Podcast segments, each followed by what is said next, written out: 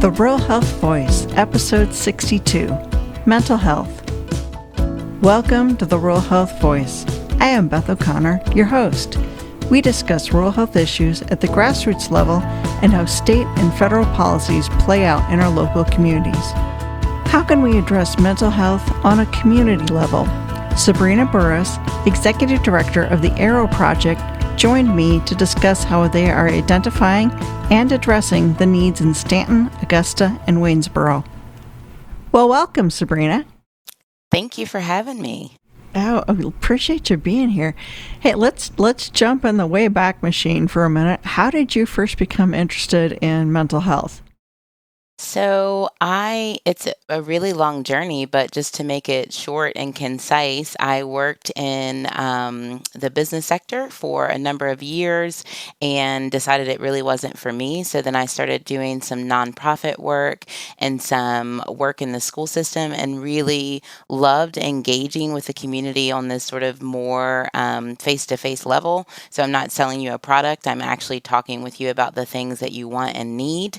Um, I was honored to be found um, actually at an interim job waiting tables by the first mental health job that I worked with, um, an agency called Compass Counseling Services. And that was my first experience doing clinical work.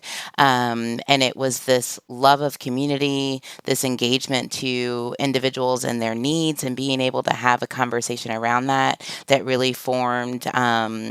My passion around mental health work um, and is the reason that I went back to school to get my master's in counseling so that I could further that um, passion and experience. Mm-hmm.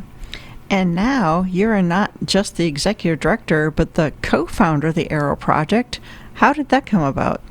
Yeah, so um, as I was finishing my second master's degree in counseling, I was having dinner with one of my dear friends and colleagues, um, and sort of lamenting. I'm in my you know late 30s now, and I've been through three different career changes, and I'm finishing a second master's degree, and I really just want to do something meaningful with all of this education now that I have, and all of this these years of experience, and most importantly, my passion for community. So I started to talk with Charles Shepard about um, my desire to work in the barriers. So he and I collectively have about 10 years of experience in for profit mental health work, and there are so many barriers. is there the right insurance?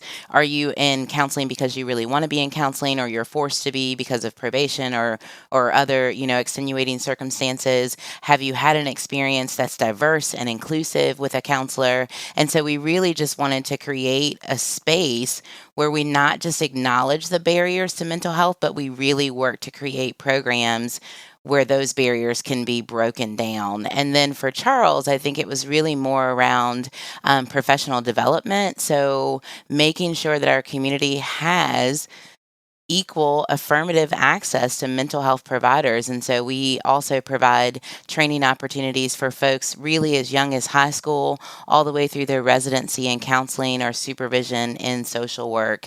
Um, and then the, the third and most important piece that actually shows up as a barrier as a community collaboration and collective impact. So, can we have a conversation around the importance of doing work together so we serve more folks when we serve them together. When you say, This is what I can offer, and I say, This is what I can offer, and we bring that to the table. And so, those are the three main pillars, really, of Arrow Project that came out of that long time ago, three years now, um, dinner conversation where I was talking with my dear colleague about how to make something happen in the mental health field.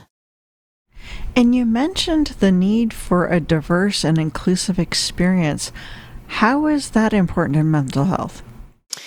So, you know, one of the things that we do as counselors is provide space for affirmation. So I see I see you, I hear you, I honor your story. That can be really hard to hear from a person that comes from a marginalized population. Um, as an African American woman myself, um, I, I can say that it's it's hard for me to sit in in what I can only call white spaces and feel like there is a shared or lived experience that is similar to mine in a way that helps them hear and see me for who I really am. So if I can offer, if our organization can offer three clinicians of color and four clinicians who identify as part of the LGBTQ community and three clinicians who have a religious background, then we have all of these different spaces where the client who sits in front of us hopefully can feel not just affirmed, but also aligned with the clinician who is sitting in front of them. It's such an important part of the story to feel safe enough to tell the story. Sure. I'm thinking about how most women are more comfortable with an OB-GYN who's also a woman. I would think the mm-hmm. same would apply to any other status.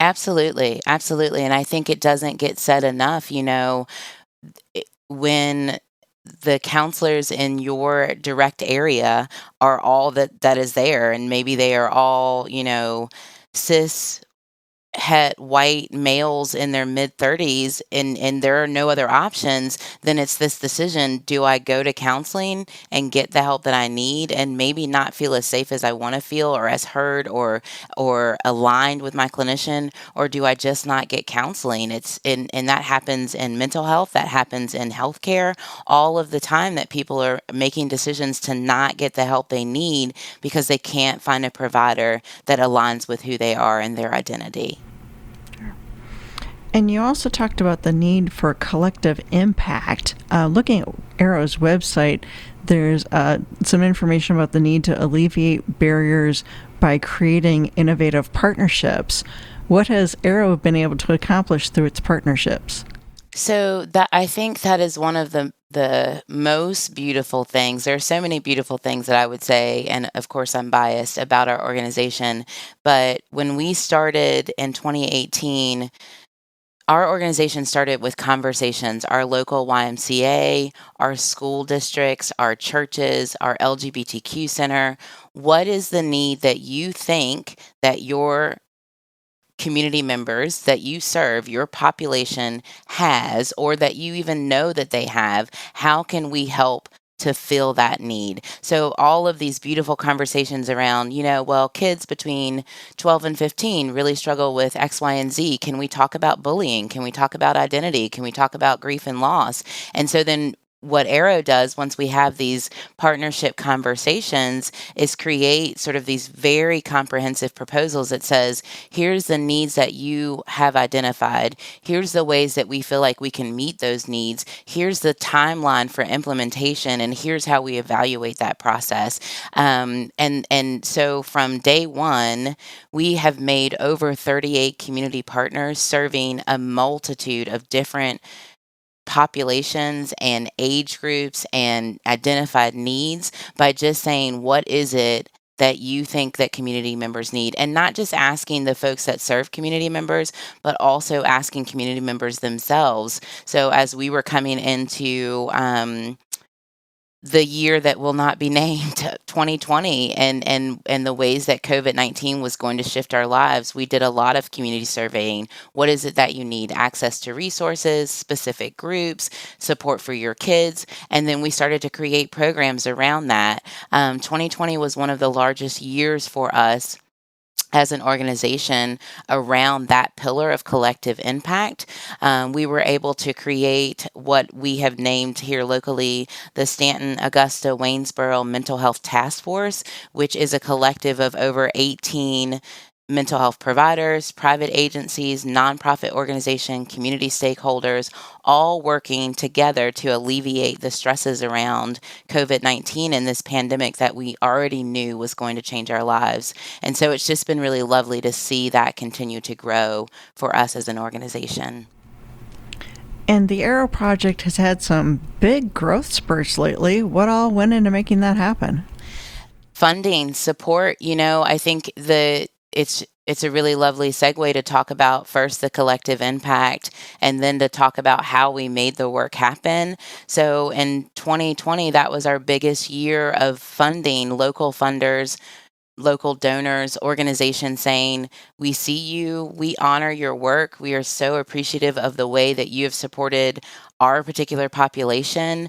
Um, and and so we were granted over $170,000 worth of local grant funds and donorships for people that really wanted to see that work continue to grow in that space, we were able to to increase our partnerships. We will we were able to increase our staff. So in 2018, Charles and I were the ones going out and doing the field work. We're making the partnerships, we're creating the the proposals and the programs, and we were actually running the programs. In 2020, our staff increased by over a third of, of what we were. So we went from two or three of us trying to do all of the, the many things to, as a matter of fact, um, August 1st of this year, our staff will increase to 21 staff from master's level clinicians all the way through licensed professionals. That's a big jump in a pretty short period of time. It's been amazing. It's um we there's this running joke and I think it you will you will find this in many grassroots nonprofits. So building the plane as it's in the air, that's certainly been um, a part of our journey.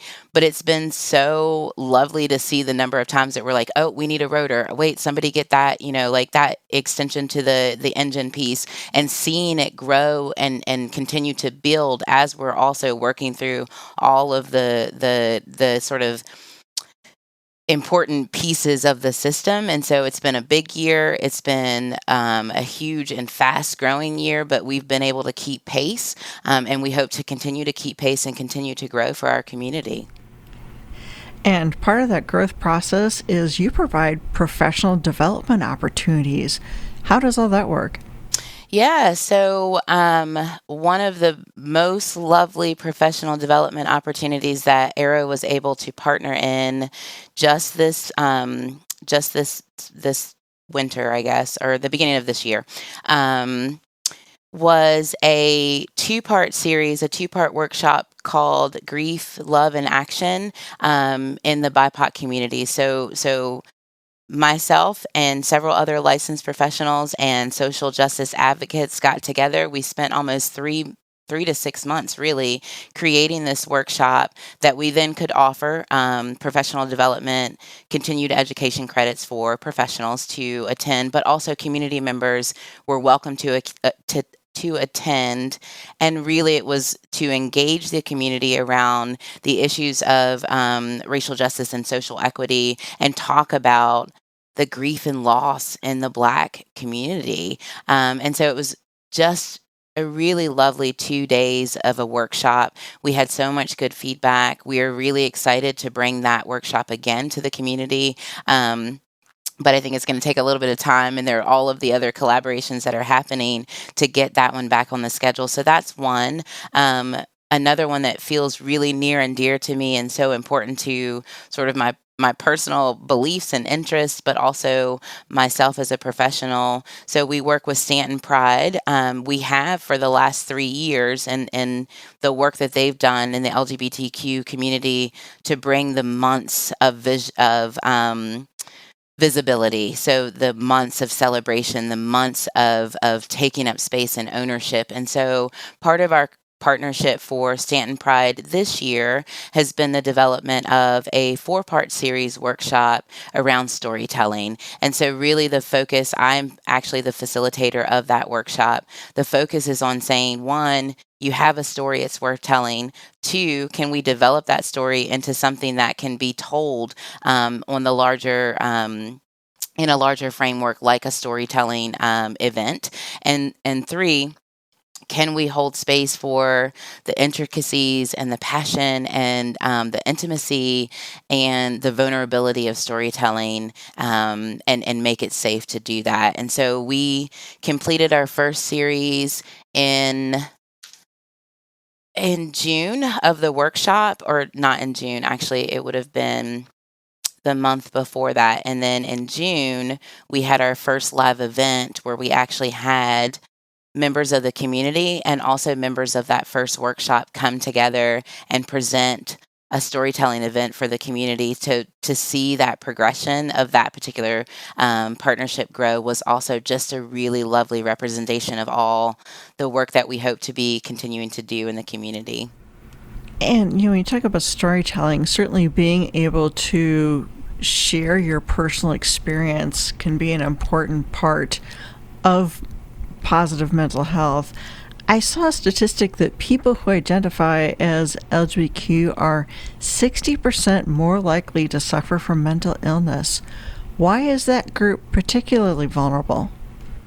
Well, I think Beth, it's it's the word that you just use. It's that vulnerability, right? So when when we are already vulnerable because of our identity, because of our um, because of the color of our skin, because of our disabilities, when we already exist in vulnerable spaces and vulnerability in our skin, it can be really hard to say the thing that you said to me or the thing that you did to me made me feel unsafe or it um, hurt my feelings or whatever it is, it's really hard to have a voice when you already live sort of tentatively in this vulnerability um, every single day of your life. And when you don't speak the words, whether it's to a mental health professional or, you know, trusted uh, community member or on a live stage, wherever that is, when you don't speak those words, then depression can increase, anxiety can increase, uh, increase, um, lack of trust in community can increase. So all of these things that can be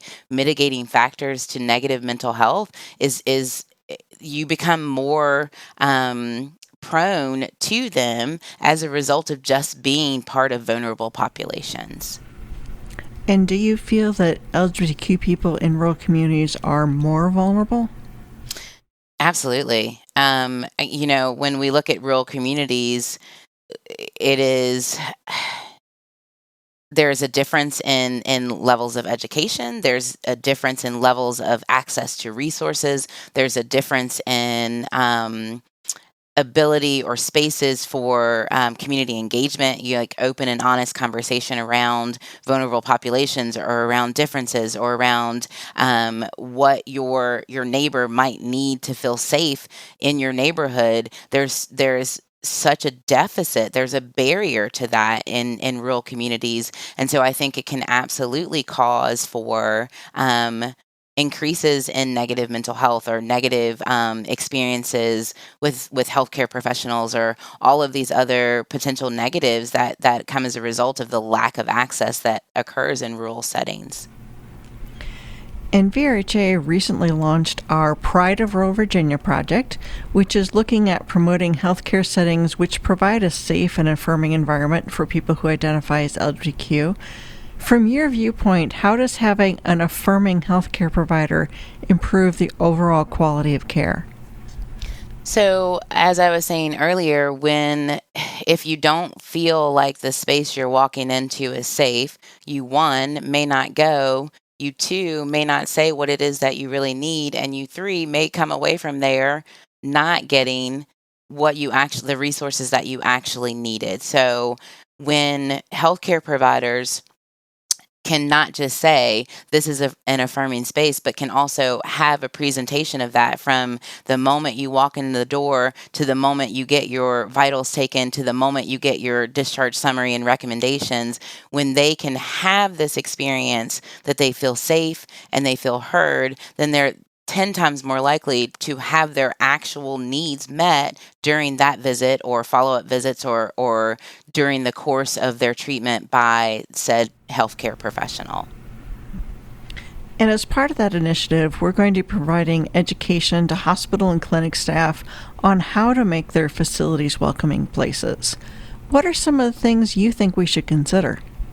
So, first of all, I just want to say I love that idea. Um, I think that in, education is the first important step, right? To to be able to just say this is not about whether you do or don't have a deficit. This is how we make you a better healthcare professional for this particular population. So, any type of competencies around um, cultural humility, um, identity confirming language, um, identity confirming spaces, um, our own implicit biases and the ways that they show up, healthcare disparities that have already existed for marginalized populations. Those are some really great places to start the training and conversation for these healthcare professionals, I think. Mm-hmm.